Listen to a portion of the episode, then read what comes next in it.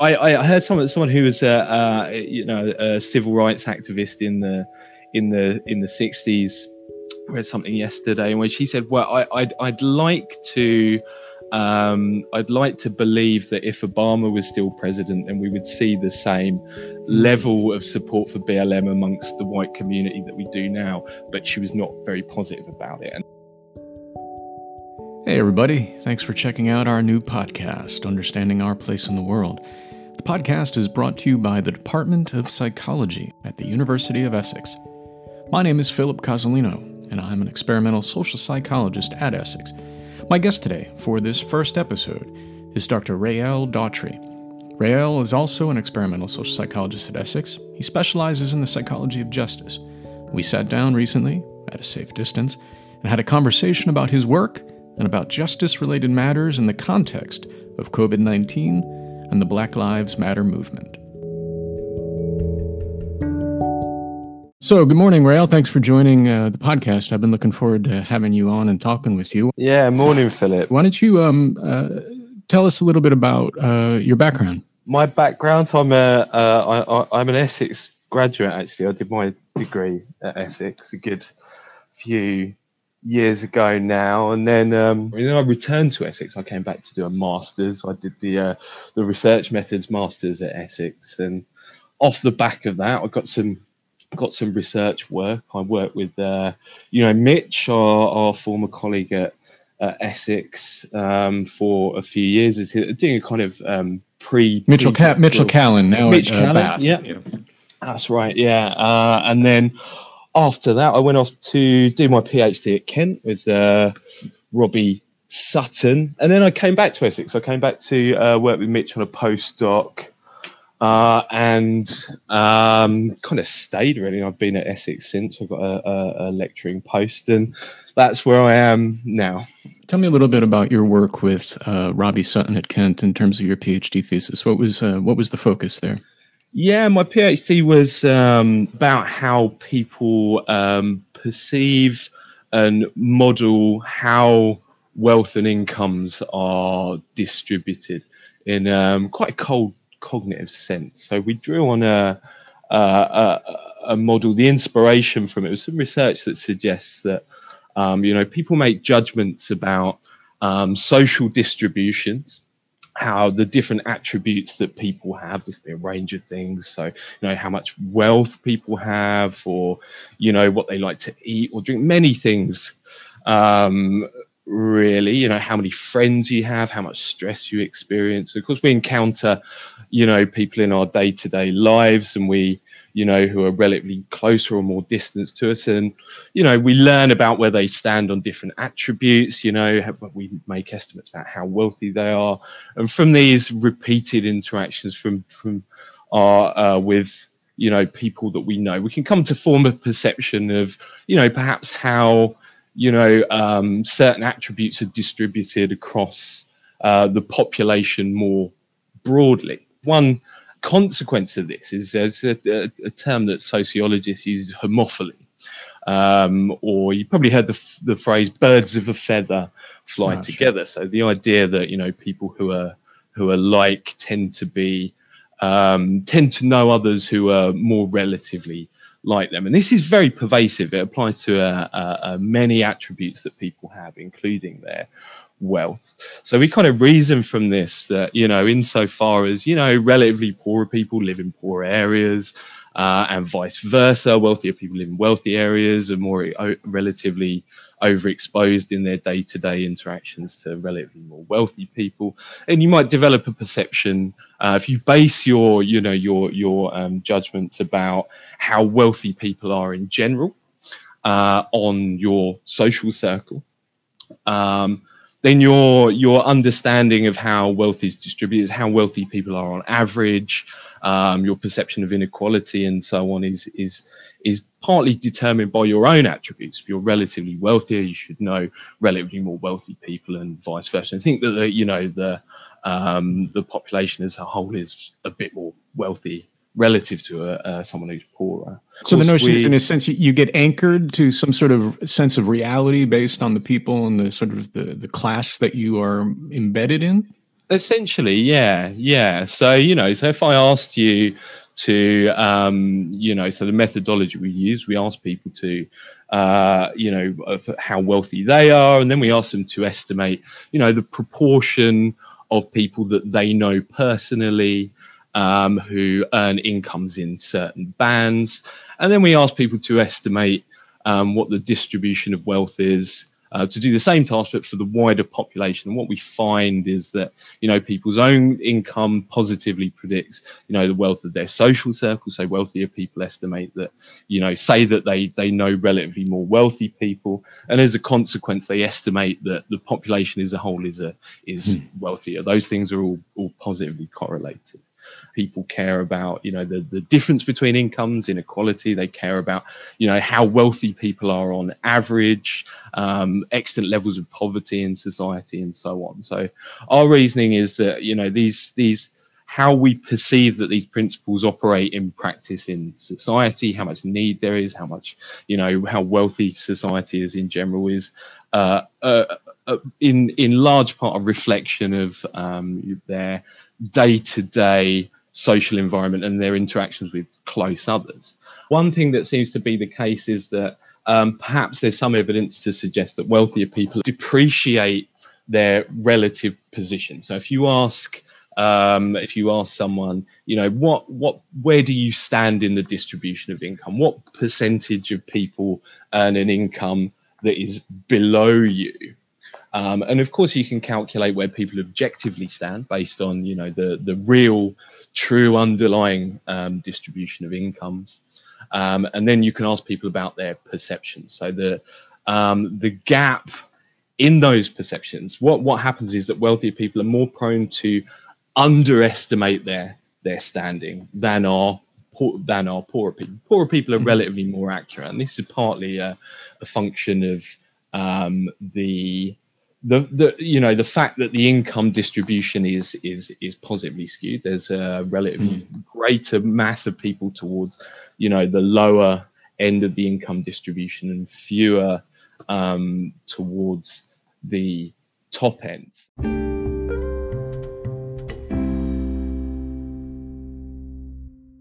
The main reason uh, that I was excited about having you on to talk about uh, what I you, your your sort of more dominant uh, focus over the last few years, which has been research into the psychology of justice. Yeah, sure. So uh, my more recent work and the, and the the earlier work I've you know I've done in my my postdocs and so on has been very focused on uh, a model um, called belief in a belief in a just world. And I think this is this is perhaps not the the best term for it. It's sometimes described mm. as the justice uh, motives. This model comes from some, some seminal research by uh, Mel- Melvin Lerner and his colleagues in the in the nineteen sixties. Melvin Lerner was was interested in um, you know this um, uh, this notion about how we how we respond to other people's misfortune. Mel, Melvin Lerner, he set up this very elaborate situation in which he had participants come into the lab in um, groups, and he had amongst this group was a, uh, a, a what, what's called a, a confederate. So someone who's not really a participant, unbeknownst to the participants, is actually working with the experimenter. And the the, the participants are told, you know, you, you're, you're here to take part in a a learning study, and we're going to nominate one of you to um, to be the learner in this task. It's like a, um, you know you have to read out you'll be read out a list of nonsense syllables that are paired with other syllables, and then you know in the task the person who is the learner um, has to remember what the, the correct response, and if they give the correct response, Um, then we move on to the next trial and so on. But if they don't, they'll be punished. And the punishment in this task was that the learner would receive uh, electric shocks. It was always the confederate who was nominated to be the learner in the task. And the actual participants were told that you're going to observe the learner. We want you to observe them and make some judgments about how they respond in the task and so on. Um, and participants, they watched this task, they w- watched it via uh, uh, what they were led to believe was a live video feed of the, the, the, the Confederate undertaking this, these times, but it was in actual fact a, a staged video. It was it was pre-recorded. Um, throughout the course of this procedure, about ten minutes long, the participants are watching um, this young woman responding in the task, and um, she begin the task becomes harder and harder, and she begins to receive uh, ever more electric shocks and becomes distressed. And it's quite it's very convincing if you watch the video. It's very unpleasant, this woman receiving these um, these shocks. Uh, and afterwards, the participants were asked to make a number of judgments. So, for example, uh, about the woman's um, character, how much, you know, kind of roughly how much, how how much they like the woman, you know, how good a person she is. And what Mel Lerner found was that when people had the expectation uh, that the young woman would continue to suffer from the electric shocks, that they evaluated her character uh, less favourably. They seem to they seem to uh, like her less. They seem to. Um, this is a phenomenon uh, known as victim derogation. It's really the the bedrock of just world theory. And Mel Lerner interpreted this as um, you know uh, the idea that when we see someone suffering, there are different ways we can we can respond. Uh, Mel Lerner he says says that, you know we we are all deeply concerned with justice for a number of reasons. We want to see that people get what they deserve, including ourselves. You know, we're motivated to believe that, you know, if we work hard, we we do certain things, we're a good person, then good things will come to us. Kind of like karma, the idea that, you know, you yourself, you and other people will get what we deserve. So the the notion being that uh, if I perceive um, or come to some some view that the world really isn't just, isn't fair, that, that people don't get what they deserve, that would be difficult for me to wake up in the morning and go to my job and do the things that I'm supposed to do, because what what's the point? Is that sort of the notion here? So yes. I need to, because underlying my motives is this need to see the world as fair and just, because that's what enables me to in, engage in the world. Yeah, indeed, certainly. So there's a, a, a, a fair bit of research that um, um, explicitly ties Uh, the justice motive to um, people's investment in long-term goals, for example. So we find that um, you know when when when this motive is threatened, that people are less willing to invest um, time and effort in achieving uh, you know rewards in the future, because of course, if the world is a capricious, uncertain place where you can walk out your door and you know even if you're a good person, you just get hit by a bus. You know that is that is threatening, and that thwarts your your motivation to um, to function, to go out and invest in um, ob obtaining things which are, you know, co conditional on the idea that you know if you if you do something that should bring about some reward, that you'll get that reward. One way that we can deal with seeing that sometimes the world is capricious, sometimes good people get hit by buses, um, is to say, well, perhaps there was something about that person um, that made that bad outcome justified, right? In a sense, we we to reconcile that that problem, we start to, I guess the word would be blame. We start to blame the victim. Is that kind of what the model suggests? Yes, definitely. Yeah. So blame and blame and derogation are closely linked. So der derogation means to, so what in, in Lerner's original research, as I said, what, um, what Mel found was that, you know, um, people devalue the character of the, of the, of the victim when they expect that she's going to continue to suffer, or in other conditions, when she suffers to a greater versus a lesser degree. And the reason is that the reasoning behind this is, is that, you know, if you, um, you can perceive that someone is a less good person, therefore they're, they're not as undeserving as this inexplicable, unfortunate fate which has befallen them. So blame is more, blame is, is similar, but blame is more focused on behavior. It's like saying, you know, um, uh, you know, that, that, that terrible thing happened to that person because they behaved in a certain way, because they did a certain thing.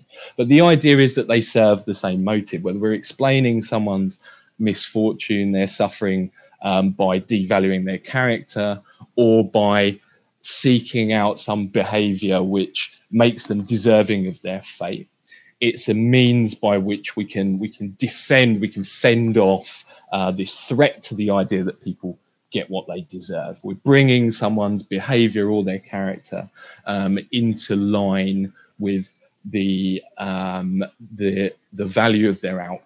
There are some major models in our field in social psychology that deal with justice and justice-related matters um, at different levels, um, but they all seem to, in my view, kind of accomplish, uh, the processes all seem to accomplish the same thing for us psychologically, and that is belief in a just world, Lerner's work, which we've just been talking about. Another uh, major theory known as social dominance theory uh, from Sidanius and Pratto, uh, and uh, system justification theory, largely from John Joost.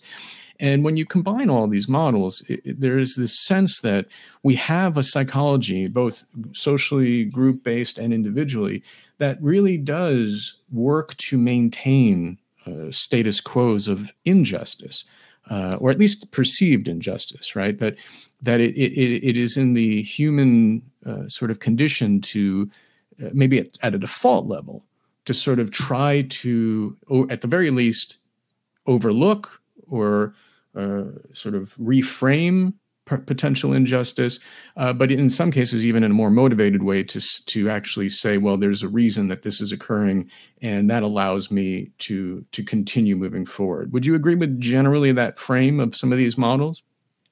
Yeah, I think so. I think that's a, a really good summary. I mean, they they they certainly all pertain to that idea, you know, that we, um, whether on an individual or a group level, you know, that we we are prone to uh, rationalize injustice. I think it's it's at the um, the core of all those models, so be it just world, you know, rationalizing the, the suffering of individuals, or um, system justification theory, which, you know, rationalizing injustices on a more um, broad uh, societal level. Yeah.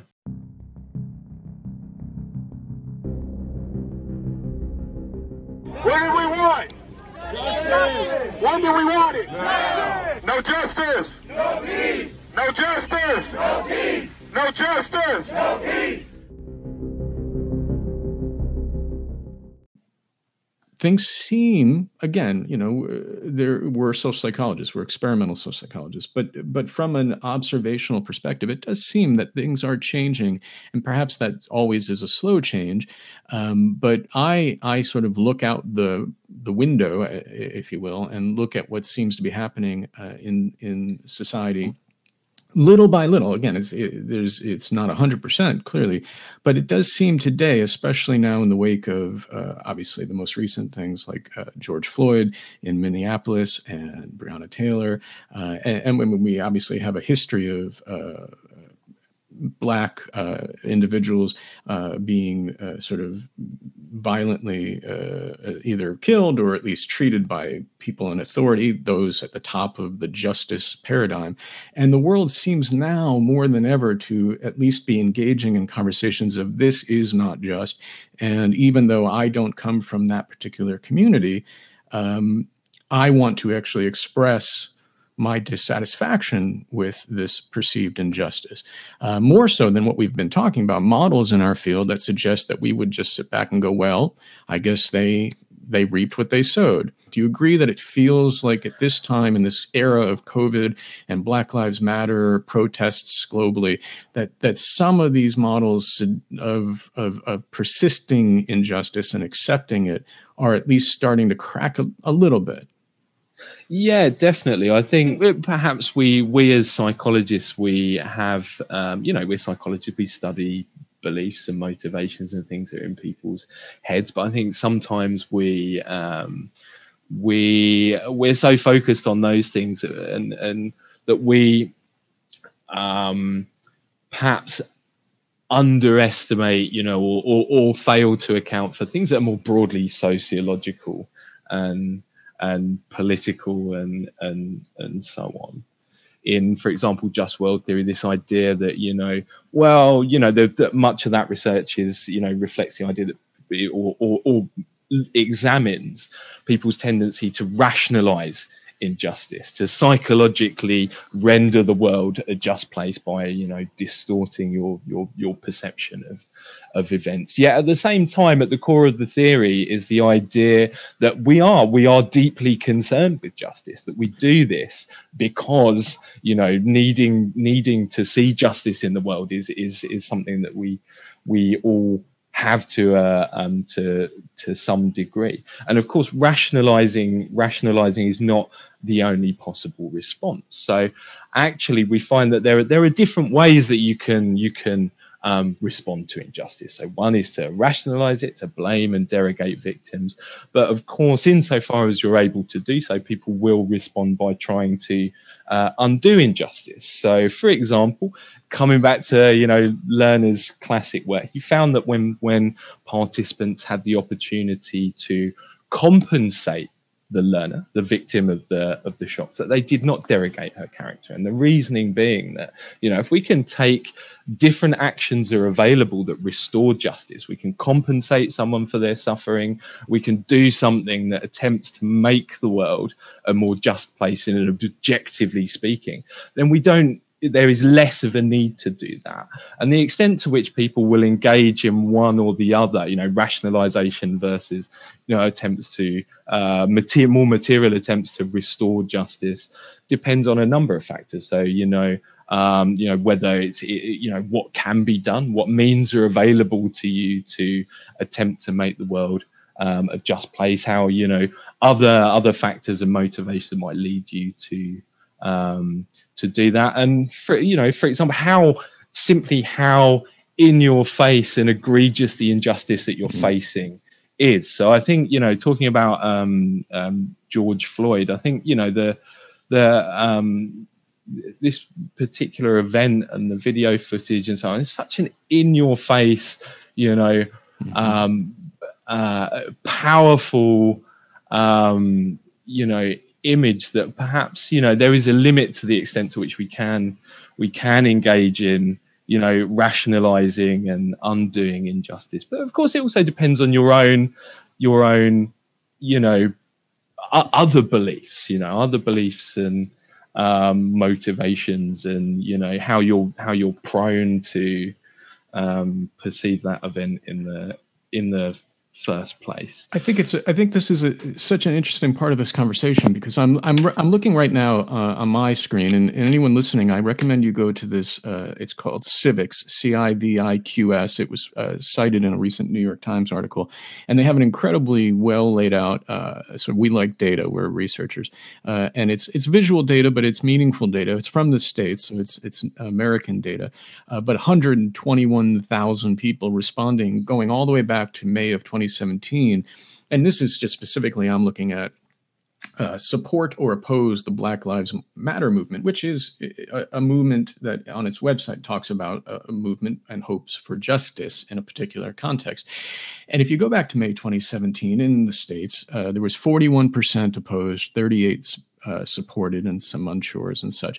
And that, if you move forward in time, which you can on this really nice website, you get to the two years ago, the summer, with the Charlottesville, Virginia uh, rally, which led to some violence and an unfortunate murder uh, of a woman. But it was based around the removal of a Confederate statue. That was sort of the core of the whole uh, issue, the rally and the protest. And basically that forty-one thirty-eight that started well before that rally doesn't change all the way. I mean, I can move all the way up until twenty twenty, and it's forty-two thirty-two uh, instead of forty-one thirty-eight. So the opposed dropped slowly over time, but the support didn't increase at all, uh, again, nationally speaking. But here's where you start to see the first incline of support, uh, which is actually not George Floyd, not Breonna Taylor, not Philando Castile, not Eric Garner, not all these people who have been in the news of being sort of black uh, men and women uh, killed. But when the C D C, the Centers for Disease Control, first announced that COVID nineteen deaths were uh, disproportionately affecting uh, people uh, by uh, who were non-white, uh, black and brown, and suddenly the slope starts increasing dramatically. And then, yeah, George Floyd hits shortly after that, and it goes up even more. And we stand here today with support at fifty percent and opposition in the low thirties.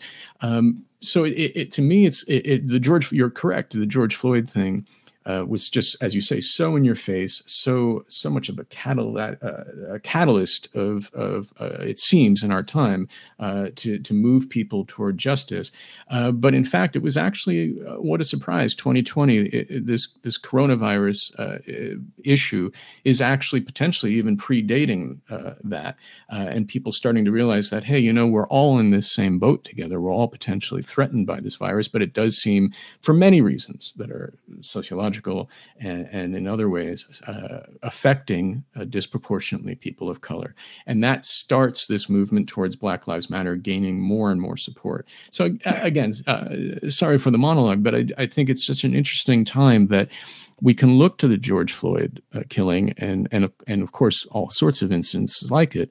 Um, but it's this shared experience of COVID that might actually have been the most important sort of uh, base for us to start thinking about uh, justice.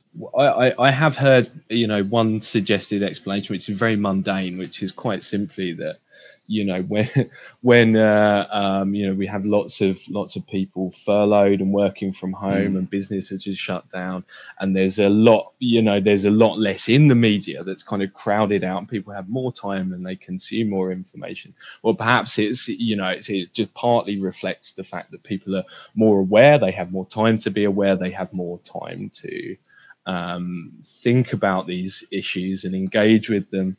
And, and so on, and that might have, um, you know, of course, that might that might give some partial explanation.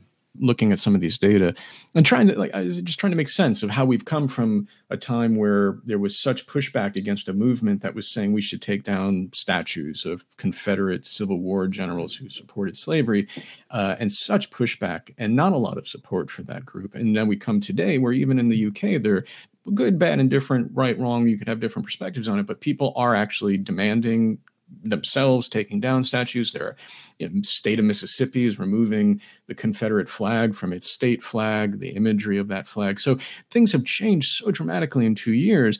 And in the context of justice and righting past injustices to the extent that that's possible, we have this large, you know, collective um, global threat, and to the extent that, you know, it is, it, it's put something that is um, playing a role in, you know, certain social events that we that we see occurring um, at the moment. That it it it, it, it certainly, you know, at, at the very least, it does not um, it, it it challenges, you know, some of the some of the assumptions in um, some of some core theories in justice and political psychology, I think. Yeah, definitely. And what's really interesting, if you go to that Civics website that with the data, if you drill down into those, which again, this is specifically looking just at support for the Black Lives Matter movement, the increase over that time from twenty seventeen till now is largely driven by, because you can separate it out and look at only support among uh, white Americans versus Black uh, and uh, other minority Americans. And it's the, the the increase is largely driven by just increased support recently among white Americans. Um, so there is this sense of people, again, just, you know, it's it's it's you know, ten percent, you know, over the last month or so. It's just interesting that models that talk a lot about self-interest and uh, how can some how, if if I can conceive that person who's experiencing the injustice as other, right, someone who is not from me or like me, it's a lot easier uh, to distance myself from them and perhaps even derogate them or blame them. And yet here it is, for some reason, in this time, uh, it is uh, white Americans in this data, in these data, uh, suggesting that there's something's changing, something seems to be okay, perhaps it's time. I, I think one very important consideration is that one, we are, uh, we're in an election year. Mm. The U S, I think this is stuff is very heavily bound up with political partisanship as well. I think there are, you know, a lot of young um, Americans who are, you know, very, you know, strongly um, opposed to and unsettled by um, by the Trump presidency. Uh, and I, I heard someone, someone who was a, uh, you know, a civil rights activist in the in the in the sixties. Read something yesterday in which she said, well, I, I'd, I'd like to Um, I'd like to believe that if Obama was still president, then we would see the same level of support for B L M amongst the white community that we do now. But she was not very positive about it. And her explanation is partly, you know, is it not that it's, you know, that it's, it's regardless. I mean, to see support for that movement is, you know, a, a, a positive outcome. But uh, her interpretation is that a lot of it is more bound up with um, opposition to Trump and um, political partisanship more, more generally than it is necessarily um, uh, uh, uh, an awakening of, you know, a broad, a broad-based awakening of, of white people to, and, you know, expanding interest in is issues of racial justice specifically. Not to say that that doesn't necessarily um, play a role. I think this last point, though, is incredibly important. I'm so glad that you brought it up, because I actually think that, you know, absolutely correct. It will be, and, and the thing is, is, to some extent, there will be, you know, there won't really be the control group, but we will be able to test that theory, right? Because let's assume right now that there are many national polls in the United States that show that uh, Joe Biden would likely win an election if it was held today. There's still three, four months to go. Who knows what happens? Um, so the idea is, okay, maybe it's not Barack Obama, but what happens if uh, Trump isn't reelected and all of this sort of upset among these people that you just described, these young, white, uh, more left-leaning individuals who are using Black Lives Matter as a proxy for that? What happens then, right? It, it, do they continue that support? Do they continue hitting the streets and demanding, oh, defund the police and all the things that they're demanding? Or does the change in president sort of suffice and say, okay, uh, I feel better now? Um, and then it gets back to sort of status quo. Definitely. Yeah, I think it is, uh, you know, obviously it's an open question, and it is a, a, a fascinating one. You know, I think you see um, these, you know, these Thai social justice movements, you know, Um, and certain concerns about justice become prominent at different times, and, you know, interest and support for these causes does rise and fall over time. Yeah, for, for those of you out there listening, who whoever they may be, who are in, at all engaged with any sort of these, uh, whether it's Black Lives Matter or any kind of uh, sort of organization looking to sort of leverage this time and this this motive, uh, this motivation that is on the streets globally, take it from two experimental social psychologists. If you find uh, a Joe Biden presidency in January of twenty twenty-one, you might have a lot more work on your hands to do to keep people active, to keep them motivated, right? Because yeah, there yeah. may be a tendency for some people on that side of the political aisle to think, woo, job done, and it's time to start now. I, I think so. I, I suspect. I mean, I hope, I hope that is, um, we're, we're being too pessimistic there, but I would I would I would agree. I think now is the time to, you know, to harness that that energy and make sure that it is sustained, you know, and that we don't just yeah. you know, go, oh, you know, we've got a Biden, there's a Democrat in office, job done. Yeah. You can start making some, you know, as we tend to do, some early hypotheses and predictions about that. Let's assume January twenty twenty-one, there is a new president. Um, and let's assume early in twenty twenty-one, there is a vaccine for the virus, right? So suddenly that threat is is significantly reduced. Jobs start returning. People, it's schools are back. And what happens if in early twenty twenty-one, they go away? Is there still yeah. this call for justice? Does that persist? And I think that'll be a really interesting question that maybe you and I can revisit come early twenty twenty-one. Definitely. There is a there is a collaboration developing as we speak, Philip. I love it.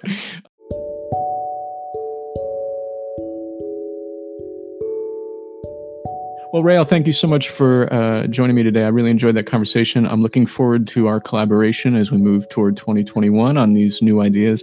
And um, just thanks again for uh, being a part of this. My my pleasure, Philip. Thanks for the thanks for having me. Yeah. All right. Talk soon. Speak soon. Bye bye. Well, thank you once again for checking out the Understanding Our Place in the World podcast. This podcast was produced by the Department of Psychology at the University of Essex. Make sure to check us out again, as we'll have another interview for you to listen to next week.